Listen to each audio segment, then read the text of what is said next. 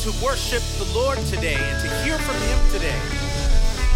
So that when you leave, you don't leave the same way you came. Amen. Why don't I pray for us and then we'll begin in worship. Father, we thank you for the wonderful opportunity you've given us, Lord, to worship you freely. We know, Father, that this is a gift from you. Father, we thank you, Lord, that you are God and that you are sovereign. Your word tells us that nothing can separate us from your love. Not height or depth, not the grave, not anything can separate us from you. So, Father, we thank you for the love that you shower on us daily. We pray that today, Father, that the worship that we give you will be a wonderful, wonderful, wonderful, just a wonderful sacrifice in your ears, your eyes, in your nostrils, Father, like a sweet smelling savor. So today, Father, we pray asking that you will come and inhabit the praises of your people. Thank you, Lord, for this time. It's in Jesus' name we pray. Amen. All the people, God, don't you stand to your feet? Let's give honor and glory to our wonderful big God who is all powerful.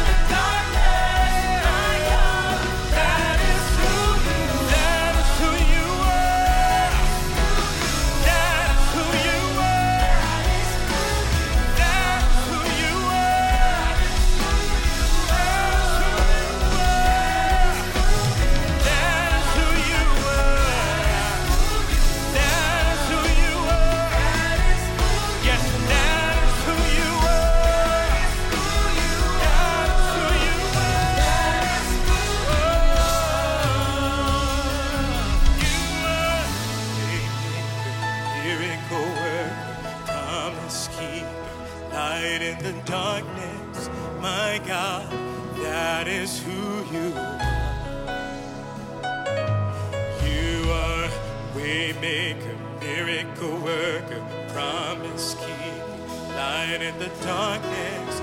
My God, that is who you are.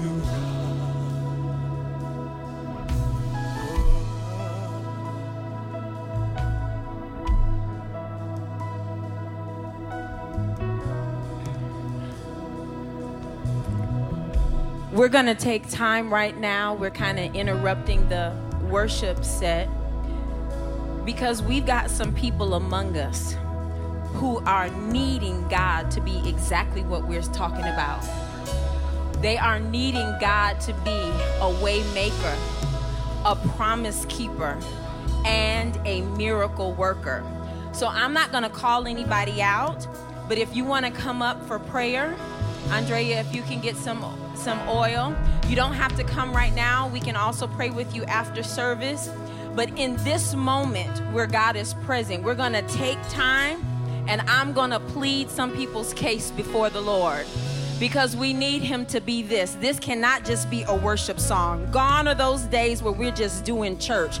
We are leaning in, we are pressing in, and we do recognize if God doesn't do it, it will not be done. And so we're going to invite you. We're going to just make us an altar in here right now. I'm not going to sling no oil on you. I'm not going to lay hands and knock you out. We don't do that. Pastor Ray is here, but we're just going to pray. You don't have to come right now, but God knows, and I know. So you can come during the prayer. Again, we can pray after church, but we're just going to lean in.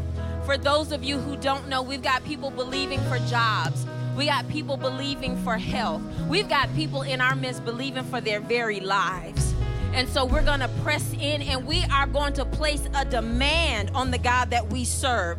That way maker, that miracle worker, that wasn't just for the book of Exodus and the children of Israel. The blood of Christ says that we can come boldly before the throne of grace and there we will obtain mercy. So if you just have an ounce of faith, I just need you to join in with me and say, God, you know, we've got two in our midst right now that need a miracle. And so we're going to pray. Oh, most gracious and everlasting Father, we just come to you, first of all, thanking you that you are our God and that there is none like you. But Lord, we're doing what your word says. We're coming boldly before your throne of grace.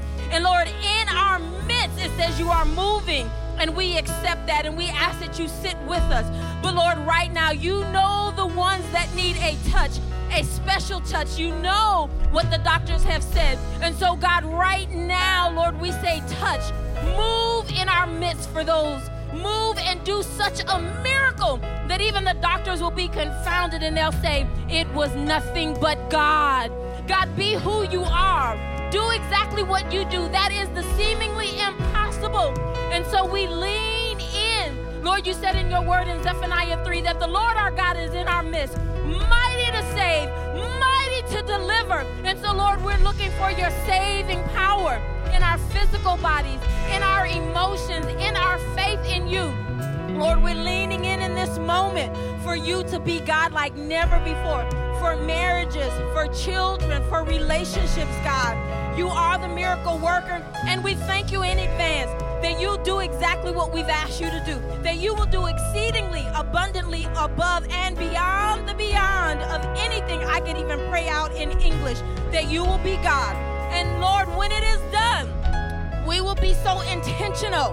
We will be so excited.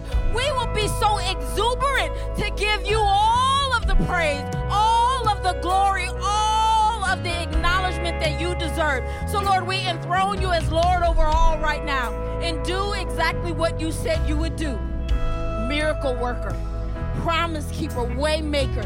Even now, we put you to the task, Lord. We come boldly because we know that you are our God and there is none like you. So we thank you in advance. It is in the mighty, precious, everlasting, healing, saving, restoring name of Jesus Christ we pray. Amen and amen.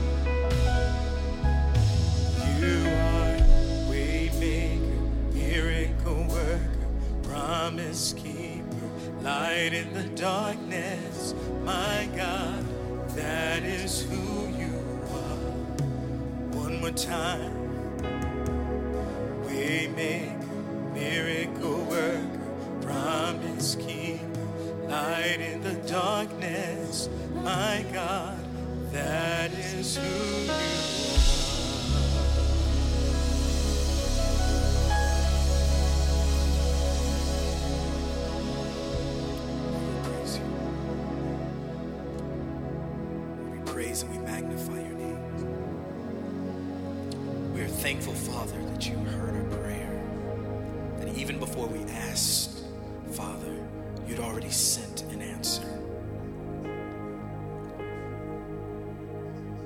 Thank you.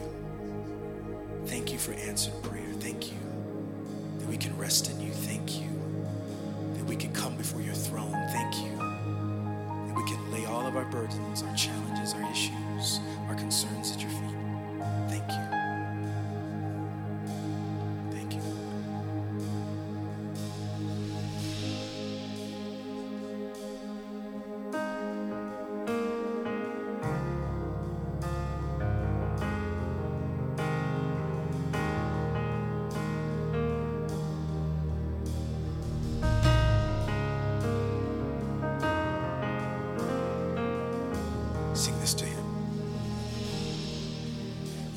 give life, you are love, you give hope.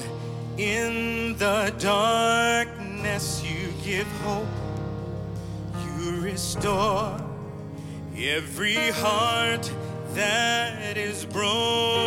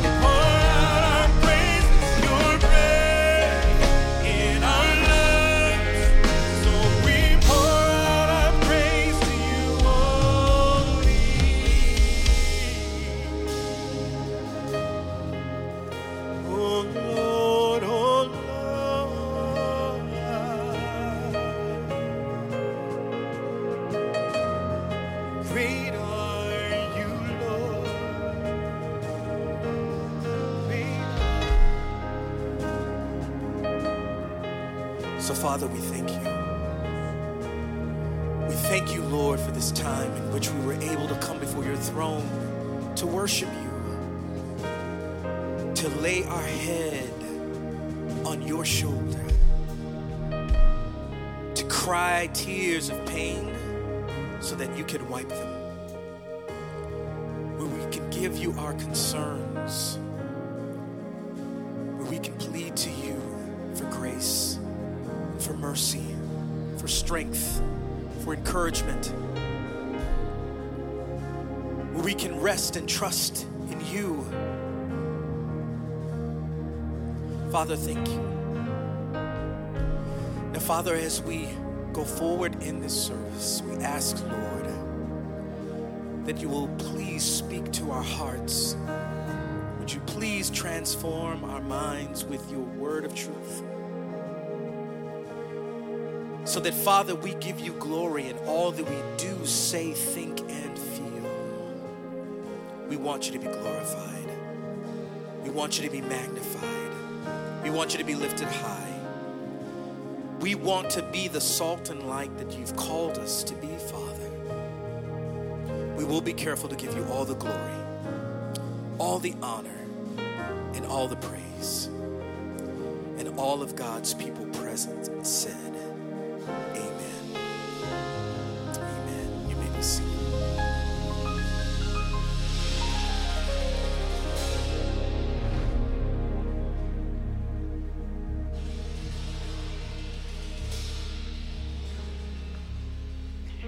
Hello, Converge Church. Was that not an amazing time of worship? Amen. Yes, yes, yes. We just want to say welcome. We see some old and new friends, some family that we haven't seen in a while. And we are just so grateful to see each of you guys here at Converge. We also want to say welcome to Converge Nation, our online virtual family who tunes in via rebroadcast.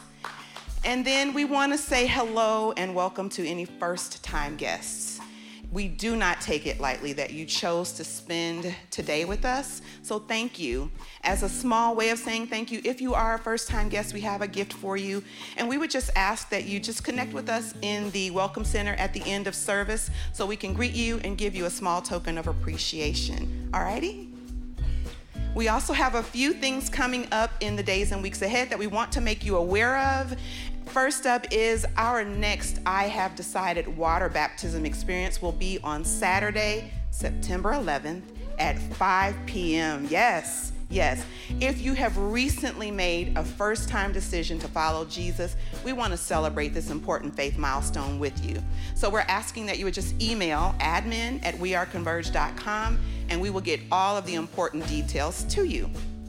Next up, it's the end of July. It's hot here in Texas, summer months. We have some awesome Converge merch. Jesus is greater than me available. So, if you would like to see what we've got to offer, you can stop by the merch table at the end of service or you can visit us online at store.weareconverge.com. Alrighty? And then, if you guys want to stay connected with us, if you want to take advantage of some of the amazing content that we have available on demand for each of you, we just ask that you connect with us online. So, connect with us on Instagram or Facebook or YouTube at We Are Converge. Be sure to like, follow, subscribe, and we would love it if you would share it with your friends and family.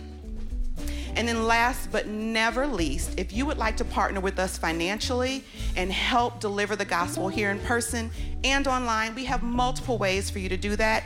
First, here in person, our ushers are in the aisles and they have envelopes if you need it. We just ask that you fill out all of the details on the envelopes and then place them in the receptacles at the end of the worship experience.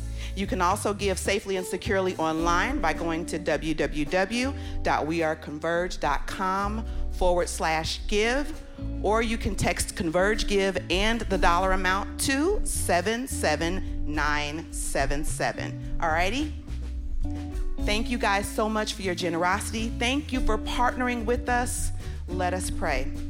Most gracious and heavenly Father, we thank you for the opportunity to sow into your kingdom. We thank you for every financial gift sown. We pray that you would bless it, God, and we don't take it lightly that we can use this to build your kingdom. So we just love you and thank you for the opportunity to partner with you and to help support Converge in this way. We love you, we thank you, and in Jesus' name we pray. Amen. As a real time example of what your gifts and what your dollars do when you support Converge financially, we do have a quick video that we want to share with you. So check out this video. Thank you.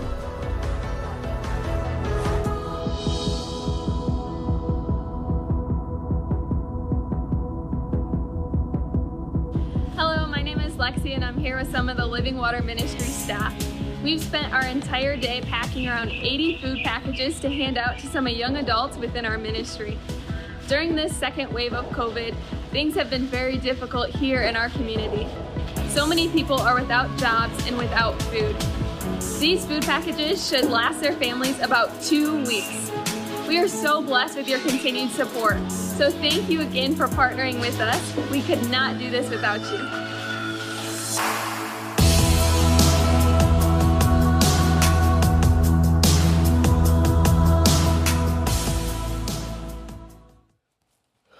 Right, Converge. Aren't you glad that we get to partner? Yeah, yeah, yeah, yeah. Come on, come on, come on. A little enthusiasm on that. Just one of the many ways we advance the kingdom, not just locally, but globally around the world. And it's because of your generosity that we're able to do that. Not only are we partnering right now in real time with Living Water Ministries and the work that they're doing in Kampala, Uganda, uh, working with young adults and on university campuses.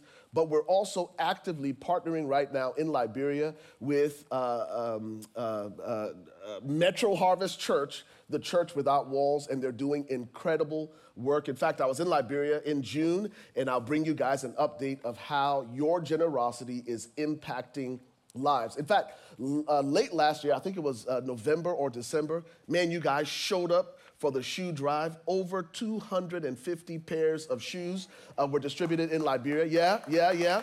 And it went to serve underserved communities in Liberia. So we are a local church with a global vision. And uh, we've always, always, since our inception, we've always led and we've always uh, lived with an open hand not a clenched fist. Uh, what you just saw on the screen is just one small example of how we're making a difference, not only locally, but around the world. Check this out. Without further ado, I'd like to invite my mocha princess to join me. Uh, you heard from her already, and uh, man, as she exhorted us to trust big and uh, believe God to be everything He promised to be in His Word. He is the same God, Jesus Christ the same, yesterday, today, and forever. But today, today, right now, we get to celebrate something uh, that is uh, one of our traditions here at Converge, and uh, it's it's an opportunity to share uh, with one of our families or two families uh, this important milestone. So tell us a little bit about what's what's about to happen right now? Well, good evening, everyone. What we're about to celebrate right now is baby dedication. Mm-hmm. And that is exciting because that means that the church is growing. And it also means that something good came out of COVID. So we have a new little baby to celebrate. We've got a couple of babies to celebrate. So we're going to invite the Smith and Scott family to come on yes. up. As you see on the screen, baby Mariah is the here and she is doing well. So we're going to have them come on. Yes, up. we'd like to invite the family. Yes. Uh, and you guys are going to come around this way up the stairs. I was out a little bit earlier today, and then there was. Uh, someone asked me, So, what is baby dedication? And just, I didn't really know what to say because I'm always looking for opportunities to witness. And so, out of my mouth came, Well, it's like cousin to a wedding when you have baby dedication, what you are saying, it's a ceremony and it's for the church to pray for the parents, but the parents are making a commitment to raise the baby in the fear and admonition of the Lord. So, I hope that that is biblically sound. But baby dedication, that's what it is. I don't know if it's really cousin to marriage, but it is a ceremony. And so it's not just dedicating baby Mariah, but it's actually us as a community being willing and available to pray for you. So, you all, we know him as DJ, but this is Darren, and then here's Tiance and baby Mariah. Yes. Now, we know uh, we're expecting DJ to go to the NFL, but he put a little something extra in his toolbox he last sure week. He got his pilot's license. Mm-hmm. So we are very proud of him. And he's home this weekend. Baby Mariah was not feeling 100% when we had baby dedication, and he's home. He's playing football for Eastern Michigan.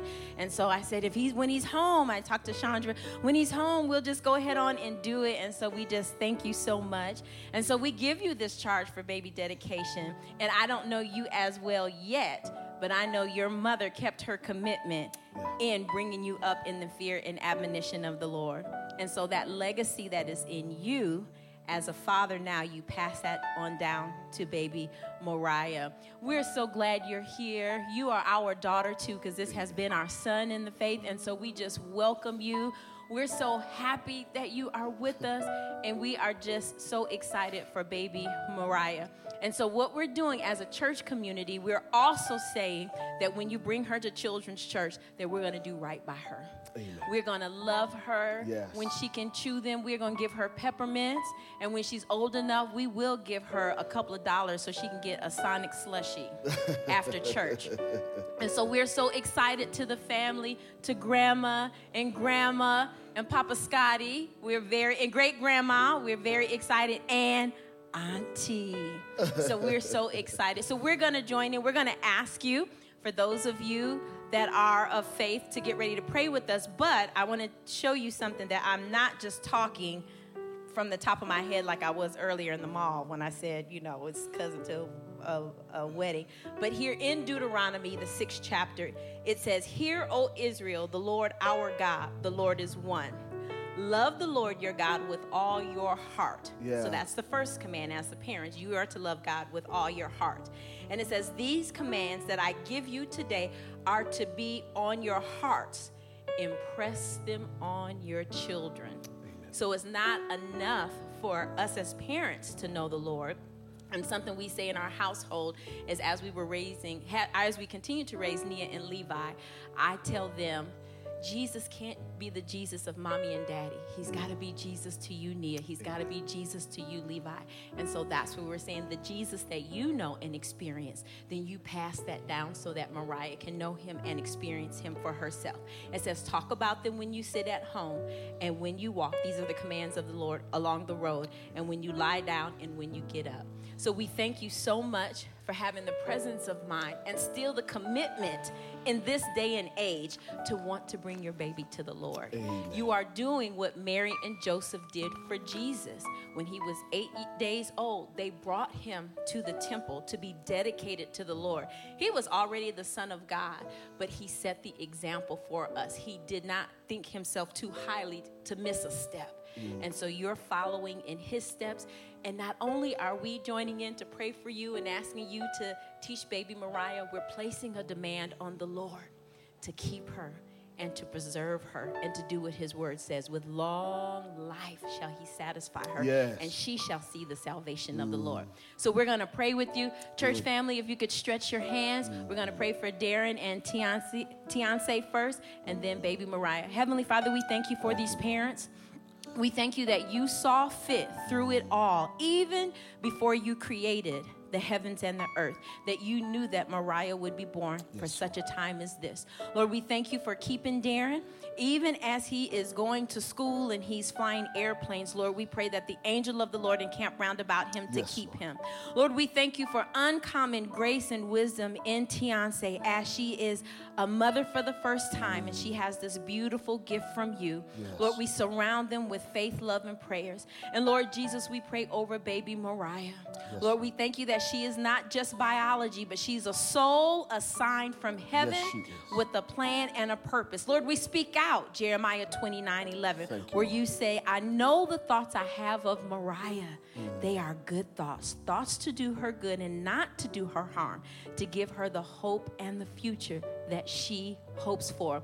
Lord, we thank you that you will keep her, that you will cause her feet to never stray into the far country, you, that you will preserve her innocence. And from a young age, Lord, she'll know who Jesus is and she will shout his praises. We thank you for this family. We thank you Yes. for auntie, Lord, that she'll experience the joy of being an auntie. We thank you for the grandmothers, Lord, and I thank you that baby Mariah will have the testimony of how the grandmothers loved her and cooked for her and taught her about Jesus. We thank you for great grandma and her testimony, the legacy of faith that she's passed down to even her children. So she's seeing her children's children's children be blessed. And we thank you for Papa Scotty, Heavenly Father as the patriarch of this family, Heavenly Father, we thank you that you'll continue to give him wisdom, mm. grace, and joy as his family is growing. Lord, we ask that you bless them and keep them, that you make your face to shine upon them, and that they would be blessed. In Jesus' name we pray. Amen. And so we have a little gift for baby Mariah. We've got a certificate. So if she gets seven and she starts getting sassy, say, No, baby, you know Jesus. So calm it down. You can put this on her bedroom wall. And then we have her very own Bible. And this is something, since you're here, you can read this to her sometimes when you have a chance to, because she's not reading yet. Don't let her tear the pages up while you're reading, because she'll try to do that. So this is her little first little Bible, and you can start reading that. Even though she doesn't understand the words, you can even start reading it to her now. And by the Spirit of God, it places incorruptible seed Yes, of the Lord does. Jesus Christ in her spirit. So we thank you all for giving us this opportunity. We are so glad you are home. you didn't miss the opportunity. And so we bless you. God's going to keep you. You're not going to get hurt. You're going to be well and you're going to come back to well, we hope you don't come back to Texas. We hope you're going to the NFL. So He can come back to the Cowboys, baby. uh, no, we oh, I we forgot. My bad, yeah, my yeah, bad, my yeah. bad. Oh. No Ooh. shade, Cowboys, no, but no, you know. No, mom is a die-hard Pittsburgh Steelers fan. So Pastor was just loud and wrong all at the same time. He can be oh. wanted by the Cowboys. Right, but he will be drafted by, by the Steelers. in Jesus' name. In. Jesus' name. Yes, yes, yes, yes. And then you, you can pass out some tickets, and, and then you could just come and pick us up and just fly us all there, and then we could just shout your praises as you play. Now, one, thank you. one last thing, uh, because because your pastor is nosy like that. I, I'm, I'm gonna get nosy for a second because I know this is real special, uh, especially when when when uh, the the family lineage grows. And I know one of the things that uh, first-time grandmothers love to do is to pick out their own name for how they're gonna be called. So here we go. I want to know what baby Mariah calls both grandmas. All right. So I'll let you go first. Gigi. All right, all right, fantastic. Shasha. Shasha, come on, I love it. Now, there's got to be a backstory to Shasha. It is. All right, tell us the backstory.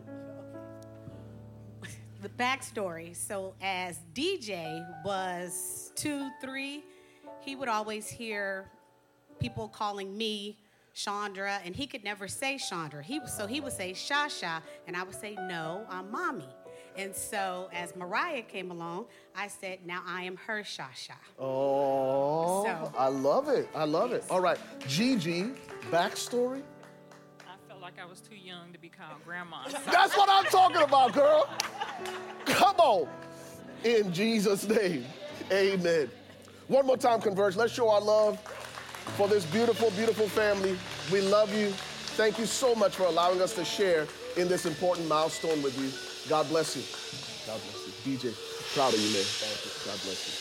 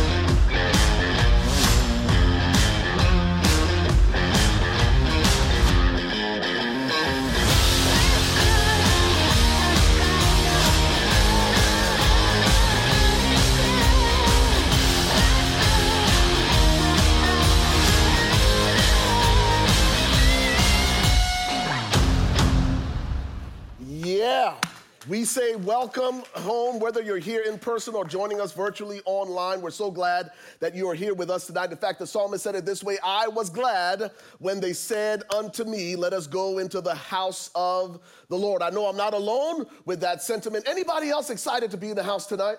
Yeah, yeah, yeah, yeah, yeah. We've got some very special guests. My dear friends, uh, the Segovias are here. Nabila and Jessica are in the house. Man, thank you. Cindy, so good to see you.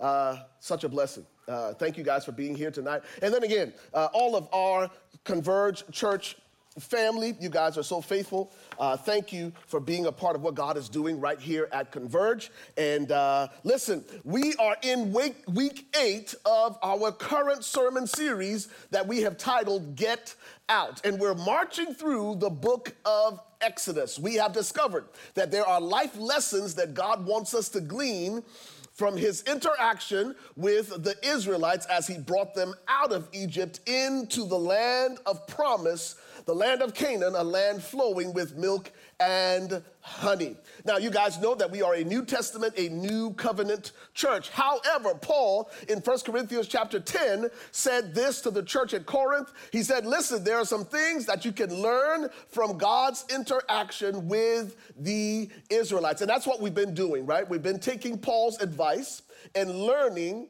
these life lessons from God's interactions, God's dealings with the Israelites.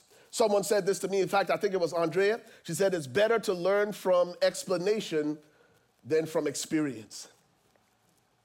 What does that mean? It's a lot cheaper and a lot less painful to learn from someone else's mistakes than from personal experience. And so God is giving us sort of this lifeline, and He's saying you can avoid some of the mistakes and missteps that the Israelites made if you simply revisit the text and glean these lessons. We also said that God's instruction and God's admonition and example to the Israelites are really guardrails, right? To keep us on course and to keep us on track. Now, God doesn't want us to keep us from having fun. He wants us to have a good time. In fact, the scripture declares that the joy of the Lord is our strength, right? But God wants to keep us from choices from decisions that will keep us from enjoying the fullness of His plan and His purpose for our lives. And He gave us an entire book, 40 chapters that we can learn and glean from. Right now, uh, we're studying uh, the 10 commandments, right? We're learning uh, some lessons from the 10 commandments. And this is what we discovered that of the 10 commandments, four of them are vertical in their orientation, and six of them are horizontal. Last week, we discovered uh, or we examined what the four vertical commandments are. These commandments help us uh, to relate to God in a healthy way. Remember, we said that God was bringing the Israelites out of 420 years, not only of slavery and bondage, but 420 years of trauma and dysfunction. God was trying to get them to move from a slavery mentality to a mentality of sonship. That they didn't have to perform their way into God's approval. They were already approved because they were loved by God. They were already accepted because they were loved by God. So there were some things that God had to undo after 420 years of bondage because they couldn't go into the promised land and enjoy the fullness of the promised land with an Israel, I'm sorry, with an Egypt mentality. So say this with me get it, get it. Out, of me. Let's say that one more time with conviction get it, get it. out of me. Jesus said it this way it's not what goes into a man's mouth that defiles him, it's what comes out of him. And that's why Solomon, the wisest man who ever lived in Proverbs 4, said it this way guard your heart. For out of your heart flow all the issues of life. Most of us think our problems are external in their origin. Nah, baby. Paul said, not Paul, Solomon said, the problems we encounter originate in our hearts. Here's, the, here's what Robert E. Frost, the great American writer, says. He said, Be careful before you build walls. Because you have to know what you're walling in and what you're walling out. Unfortunately, when life happens, we build these massive walls, some of them insurmountable, because we don't want to get hurt again. Isn't that what we say? Fool me once, shame on you. Fool me twice, shame on me. And we make these silent vows and say, that'll never happen to me again. And we build these walls around our hearts for self preservation. The problem is, we don't realize that sometimes we're building walls and we're keeping the wrong things in and the right things out. And so, as God is taking the Israelites out of bondage into freedom, into liberty, He says, Listen, there's some stuff that's in you, it's ingrained in you, it's generational, and you can't bring it forward. You gotta break the cycle. You have to disrupt these patterns that you have normalized. Story is told of this lady who invited some people over for dinner and uh, she was making dinner, and her daughter saw that she cut off the edges, I mean, the ends of the sausage and put it in the pot. And her daughter was like, uh, Mom, why'd you do that? He said, Well, baby, I'm not really sure, except I always saw mom do that. And so she was curious. He said, Mom, uh, I'm making this dish. We got to have some company. And I always saw you cut the ends off the sausage. Uh, do you know why we do that? I'm sorry, the ham, the ends off the ham. And, and so she, her mom was like, uh, I'm not sure. I just saw mom do that, so let me call her. So this is grandma. So mom, no, is this great grandma? Says whoever it is, it's somewhere deep in the generations. Come on, somebody. It's grandma. Uh, is grandma calling great grandma now? No, it's daughter called mom, mom called grandma. Okay, let's go one more. Grandma now called great grandma. Come on, somebody. And when grandma called great grandma and said, why we cut the ends off the sausage? The. Off the ham, my bad, I gotta get the story right. Why we cut the ends off the ham? And great grandma said, baby, it was the only pot we could fit the ham in, and it was so small, that's why we cut the ends off. Hmm? There are things in our lives that are passed down from generation to generation. Some of us don't even know why we do it. In fact, the only reason we do it is because it's what we have normalized. And so God says there are some things that are normal to you that are abnormal to me. That's not the way I designed you to live. And you have lowered the standard that I designed and created for your life. So God's saying, listen, You've been accustomed to living this way for 420 years. You've been cutting the ends off the ham. Baby, come on, it's time to eat the whole ham, the bone and all. Come on, somebody. So, God is challenging us to consider what we've normalized in our own lives personally. So, it's not only what Paul said in 1 Corinthians chapter 10 that these things were written for their example, but for our admonition he also writes to the church at Rome and he shares this familiar passage of scripture, what has become familiar to the church. It was new to them. But in Romans chapter 12, this is our anchor text, one of our two anchor texts for today. We're going to be in Exodus chapter 20, but we're going to start in Romans chapter 12, beginning at, in the uh, New King James translation. Familiar passage of scripture to most. Uh, Paul writes to the church in Rome and he says, I beseech you, I implore you, I plead with you, I beg you, brethren, by the mercies of God, that you present your bodies a living sacrifice, holy and acceptable to God, which is your reasonable service. We talked about this extensively last week. That when we consider how merciful God has been, what He asks us in return is reasonable. He's not asking something of us that is unreasonable when we consider how good God has been, you put it on one end of the scale, and you consider the fact that He says, I want you to live a life of surrender, it's really a good deal. It's what Paul is saying. And then he continues, and then he says, He says, Do not be conformed to this world, but be transformed. Somebody say, transformed. By the renewing of your mind that you may prove what is that good and acceptable and perfect will of God. How do I figure out, how do I discern and decipher between what is God's will and something that I've just normalized because of my family history. It says the way you do it is you renew your mind, you undo your old way of thinking, and you submit your new way of thinking to the Word of God.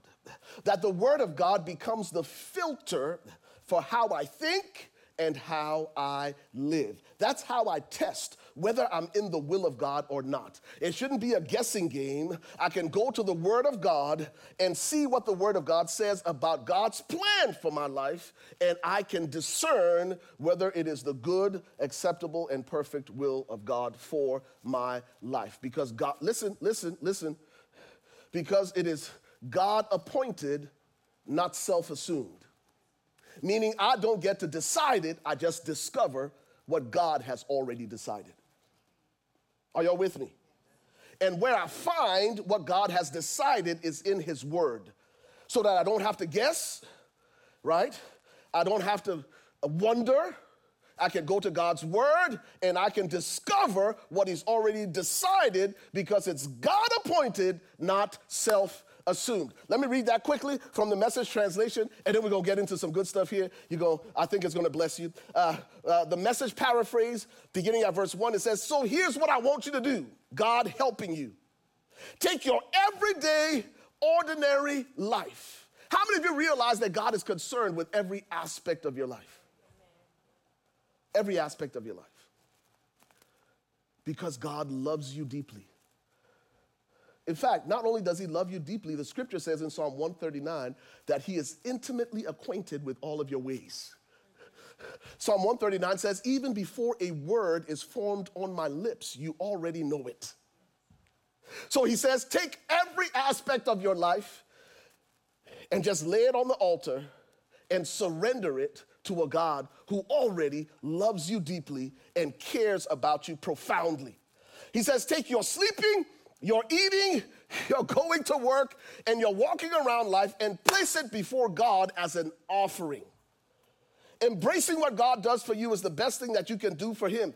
Don't become so well adjusted to your culture that you fit into it without even thinking. And we said this last week God created you as a Christ follower not to fit in, but to stand out. There ought to be a difference and there ought to be a distinction. That people be, need to be able to look at you and look at me and say, you know what? Like they said about the early disciples, they reasoned that these men had been with Jesus. When people encounter you, is that how they experience you? Like, wow, Chandra's been with Jesus. He didn't identify you by what you drive and what you wear. Wow. Tommy's been with Jesus. Is there enough evidence in our lives in how we handle not just our successes, but our struggles? For the people around us to say, man, those folk at Converge Church, they've been with Jesus. That's what the scripture calls a living sacrifice. Can I break this down for you? I said it last week, but it bears repeating. Because the word picture that Paul uses is that of uh, metamorphosis. In fact, the literal word in the Greek is metamorpho, where we get the word metamorphosis. What I love about the process of metamorphosis is simply this. Y'all ready for this? The cocoon or the chrysalis, listen to me, is a tomb and a womb simultaneously. To the caterpillar, it is a tomb where he must die. But to the butterfly, it is a womb where it is being conceived and being created in what it can be. And I want to submit to some of you today that what you are experiencing right now, the discomfort of your personal cocoon, I'm talking about the caterpillar upside down, suspended in the darkness wrapped up in something, must die in order for the butterfly to live. And some of you, some of us right now, are going through a process that seems like we disoriented. Don't know if you're coming or you're going. Don't know if you're upside down or right side up. In fact, there are some things about your life right now that you are seeing die. And you're saying, wow, what's, what's this all about? Things that we have held on to, again, things that we have normalized. And God said, that right there in this process that I've called a cocoon must die. Because you can't be a caterpillar and a butterfly simultaneously. And I'm bringing you through this process, and it's weird, and you don't understand it. You're disoriented, but check this out. It's not only a tomb, it's also a womb. Because death always precedes resurrection life. Are y'all hearing what I'm saying? Yeah. I'm saying that what you're experiencing now is not abnormal, it's part of his process. Mm. Most of us don't like that. And so most of us would rather settle for the life of a caterpillar than endure the process of the cocoon that will turn us into a butterfly. Hmm? Okay. so uh, he says, readily recognize what he wants from you and quickly respond to it. Unlike the culture around you, always dragging you down to its level of immaturity, God brings the best out of you and he develops well formed maturity in you. We said this a few weeks ago, but again, it bears repeating. When you go through crisis, recognize that God ain't trying to destroy you, He's trying to develop you. I meant to bring my pencil. Well, actually, it ain't my pencil, might be Levi's pencil. The interesting thing about a pencil is before you can even use it, it has to be what? Now, I would venture to say that pencil, if it were human,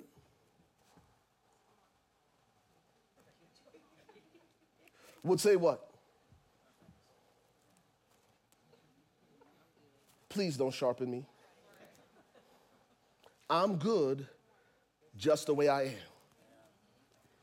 Yet the effectiveness and the usefulness of the pencil is connected to it being sharpened. If it ain't sharpened, it's useless. And here's what I love about that pencil. The sharper it is, the more you use it, and over time it becomes what? And guess what has to happen next, Nabil? And I would venture to say, if you and I were that pencil, we would say what to the person who owned the pencil? I'm good. Yet, I can't use you if you don't. So God says, I sharpened you once. About to sharpen you again. And in order to sharpen you again, there's some stuff that's going to cut away from you.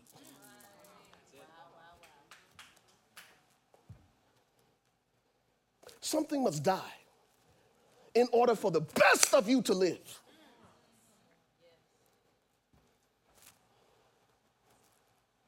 And all God is saying is, baby, I'm just developing you. I ain't trying to kill you.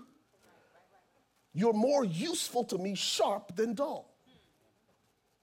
And I use crisis to sharpen you so that I can use you for my glory. Are y'all with me? All right, I already know. huh? My wife said, don't say it. Okay, I shouldn't say it? Just keep preaching. All right, here it is. So, the Ten Commandments, four of them are vertical, the first four, right? You shall have no other gods before me. And God was saying, I'm your day one. And he was saying, listen, listen, listen. He was, this is what he was saying. He was saying, I'm not just your chief God, I am your only God. Can I tell that story?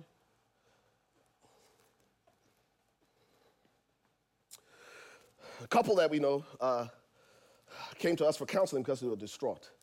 Um, uh, there had been infidelity in the marriage, and everything we tried to do to intervene to help the spouse who was the offender to come to their senses, I will try to keep it gender neutral, to come to their senses didn't work continue to talk to this other person that they were having the affair with. And the, the light bulb moment for this person who was the offender was when this person, she was, mm, when this person, they were in the relationship, said, You my number one, but you ain't my only one. Talk about a light bulb moment. Because this person was willing to walk away from their relationship, their marriage of many years, their children, they were many, because this person thought that the person they were in this relationship with saw them as their only one. The light bulb moment was when they realized, you my number one, but you ain't my only one. Listen to me. God doesn't only want to be your number one, He wants to be your only one. That's why He said, You will have no other gods before me. Exclusive. God doesn't do open relationships. And he said, Because I, the Lord your God, am a jealous God. Let me bring it forward to 2021. I just want you to imagine for a second Pastor Ray walking around, and I open up my wallet to give Pastor Wendy my debit card, and there's a picture of another woman in my wallet. You hear that already? Do you hear it? Come on, somebody. Y'all can feel the every woman in the house felt that. Yet we do that with God every day. We say, God, I love you, but you ain't my only one. You're my number one. And the whole time, man, got this other picture of other things that have taken over our affections. Number two, we said you'll have no other gods before me, no graven image, no idols. We talked about that extensively. And sometimes the first idol we have to deal with is ourselves. Number three, what do we say God said? Put some respect on my name. Hmm? That we don't take the name of the Lord in vain. Number four, we said, remember the Sabbath day and keep it holy. And what God was establishing was the importance, the priority of work life balance. God said, if six days was good for me, six days is good for you. That on six days you work and set aside a day. Set aside a day to rest, to reflect on my goodness and all that I've already done for you so that you can recover. Those are the four vertical commandments that God gives us to help us relate to Him. And that's why when Jesus came and he was asked, What is the greatest commandment? Jesus said, To love the Lord your God with all your heart, your soul, your mind.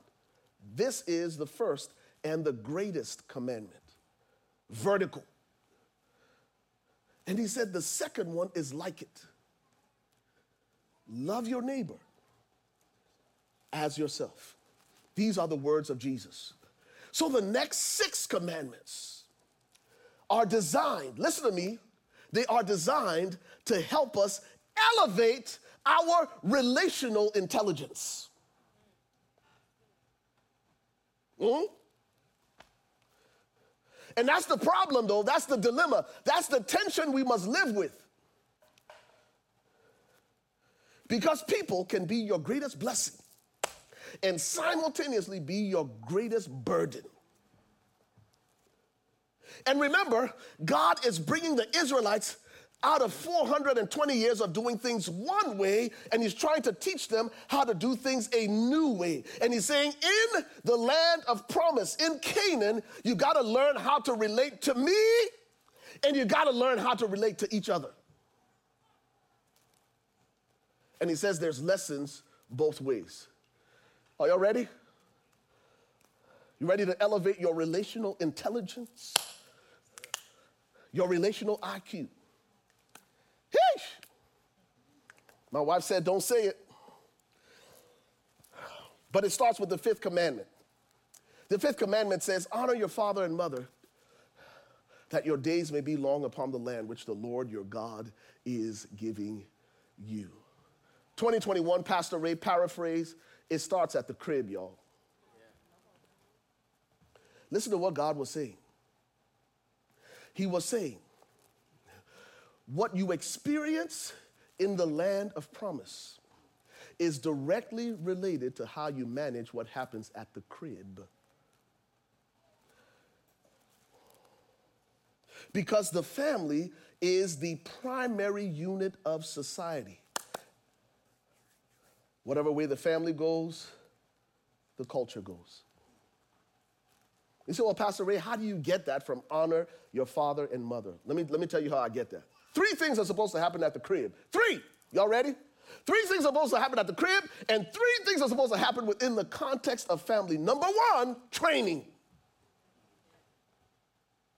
That's why the scripture says in Proverbs chapter 22 and verse 6 train up a child in the way that they should go. And when they old, guess what? They ain't gonna depart from it. Pastor Wendy read Deuteronomy chapter, chapter 6, talks about training. You can go back and read uh, verses 1 through, I think, 16. And everything in Deuteronomy chapter 6 is talking about what should happen at the crib training.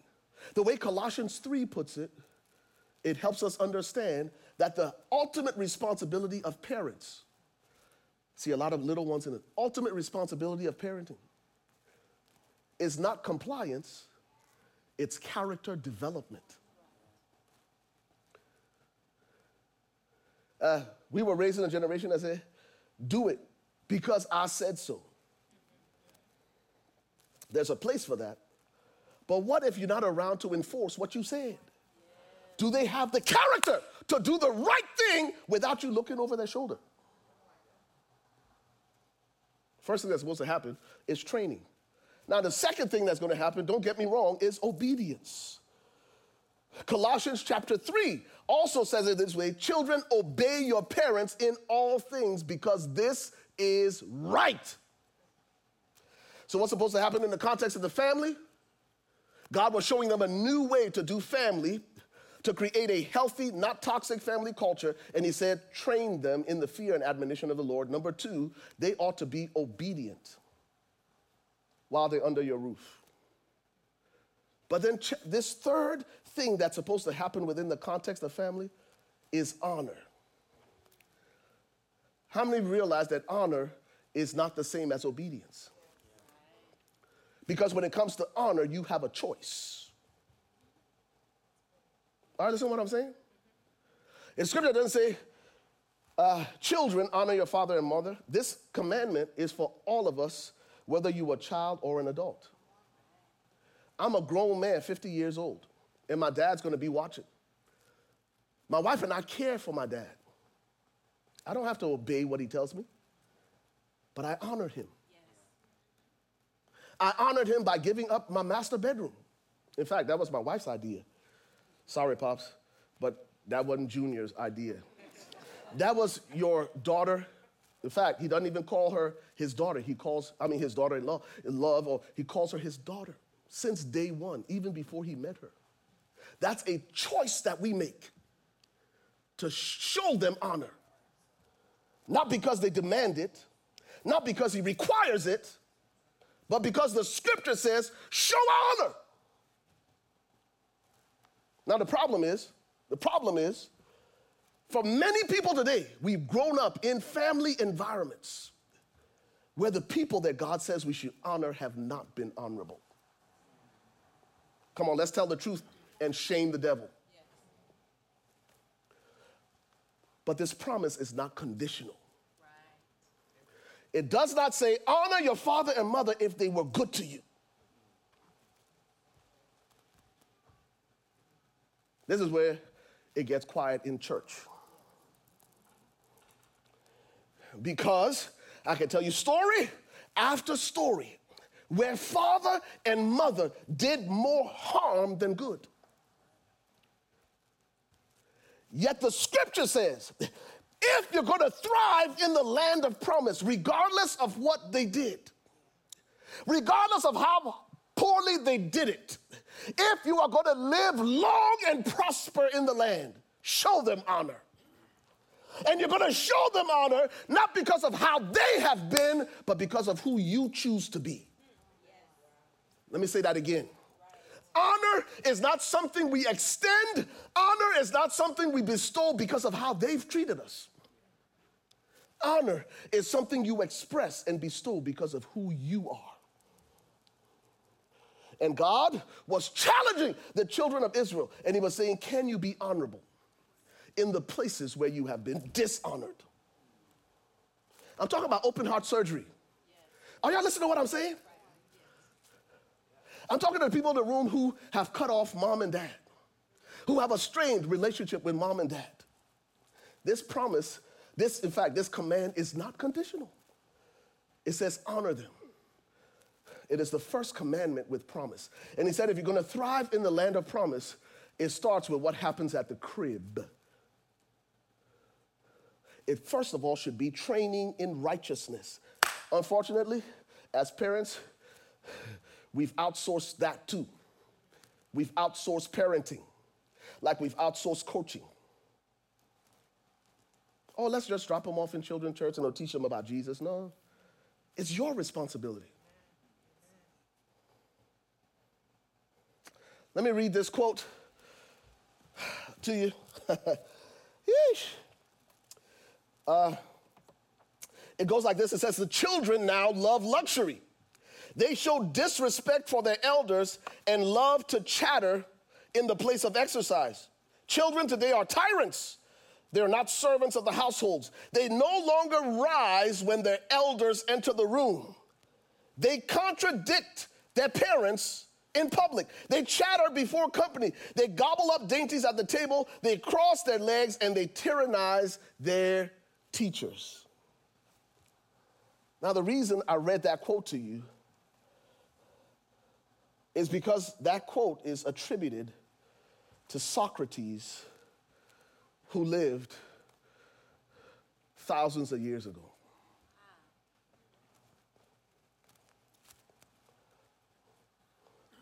The challenges that we see in families today are nothing new.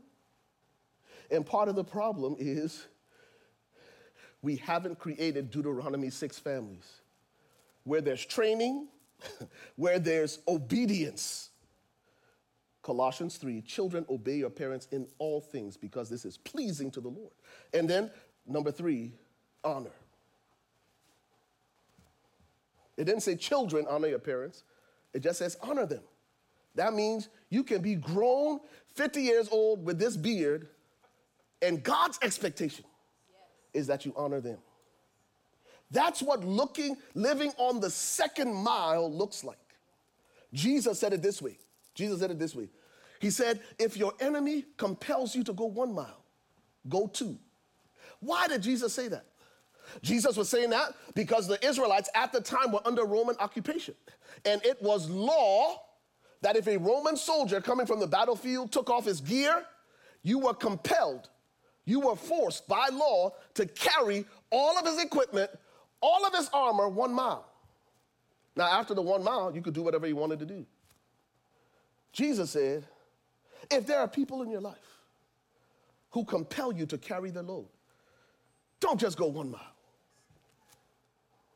go the extra mile. What was Jesus saying? You know what Jesus was saying? Jesus was saying that first mile is about the law. That first mile is about compliance. That second mile, guess who's in charge? You flip the script. Because I'm no longer doing something for you that you have compelled me to do. This is now my choice. And on the second mile, I'm not motivated by law, I am choosing grace. Jesus was saying, I mean, uh, God was saying in the Ten Commandments with the sixth commandment, if you're gonna elevate your relational intelligence, you gotta learn to live on the second mile. And Zig Ziglar said there are no traffic jams on the second mile freeway. You know what that means? You know where the traffic jam is? On that first mile. But very few people make it to the second mile, where I can show honor to somebody who has been dishonorable, not because of how they have been to me, but because of who I choose to be. And he says, This is what makes life work in the promised land. This is how you bring your relational intelligence up. I can't even get to, to commandment number six. I thought the series was going to end tonight. We're going to have to extend it, maybe even a couple of weeks. Because this is what God said. This is what God said. This is a big deal for all of us who are super religious. Well, all I need is me and God. That's right, baby girl. Come on. That's confirmation right there. All I need is me. And if that were true, God would not have said it was not good for the man to be alone. No, it's not okay for us to just claim that we are rightly aligned with God vertically. Yeah, I honor the first four commandments. Yeah, I'm good. Let me tell you, let me, let me just let me just level the playing field real quick. You all ready? This is what God said. How can you claim to love a God you have not seen if you hate your brother who you do see? When you ask the question, what comes first, the egg or the chicken? The chicken or the egg? God says you can't even start to claim that you love me if you haven't learned to love your you can't claim to love a God you haven't seen if you don't even love your brother whom you do see. So he was saying to the Israelites, if this thing is going to work, it's not just going to be about your location. I'm not just going to bring you into this land flowing with milk and honey. If your lives, are, if your lives are going to prosper and flourish, it's not just about the four vertical commandments. The six horizontal matter as well. And he says it starts at the crib. And it starts with this thing called honor.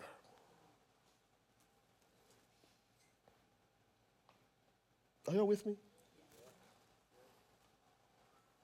Over the next several weeks, we are going to elevate our relational intelligence because God was taking them out of a slavery mentality and bringing them into a promised land mentality. And he says the power of what happens in your place of promise is not only your relational intelligence with me vertically, but your relational intelligence horizontally because you choose to be your brother's keeper. The band can come as we pray. As we pray. Amen. Amen. With every head bowed and every eye closed. Thank you, Father, for your precious holy word. Father, we thank you for your faithfulness tonight. That our acceptance and our approval is not based on how well we keep the law. Father, tonight we acknowledge that we are accepted because of the finished work of the cross.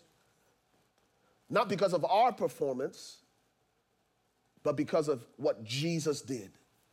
And what Jesus did on the cross was complete. He left nothing undone. And we, because of our faith in Jesus and what he did on the cross, get to enjoy all the benefits. But Lord, our part is that when we're saved, we're not saved by good works, we're saved unto good works. That because we are saved, there ought to be evidence, good works that come out of our lives, lives, the way we treat others, the way we love others, the way we show honor to others.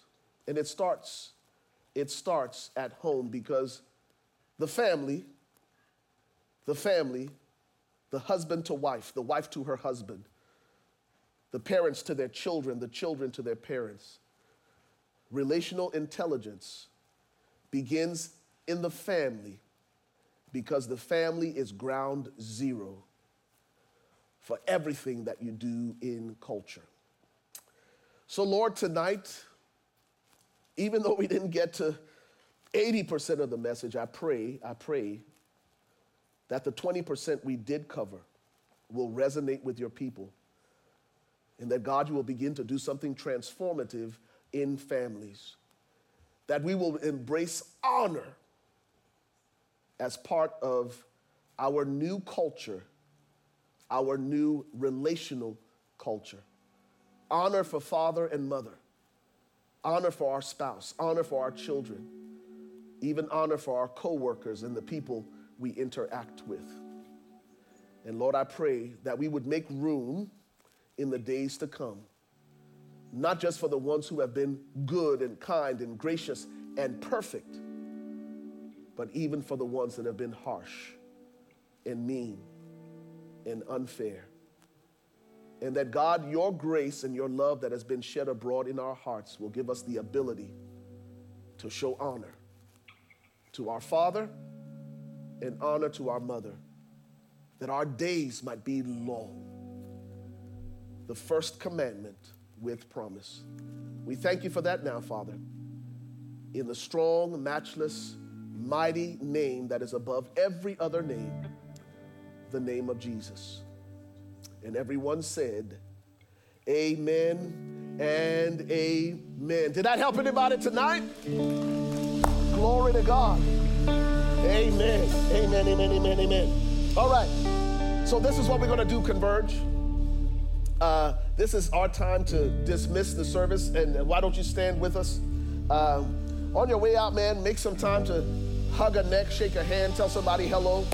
And then stop by the merch table as well, grab some merch there. And uh, why don't you guys give me four on the floor? Go into big, man. Go into the intro of big. Oh, you can't because the keyboard player is gone. You can? Okay, give me the intro of Big. Yeah, there you go. I want us to go out. Yeah, there you go. Yeah. All right, I like that.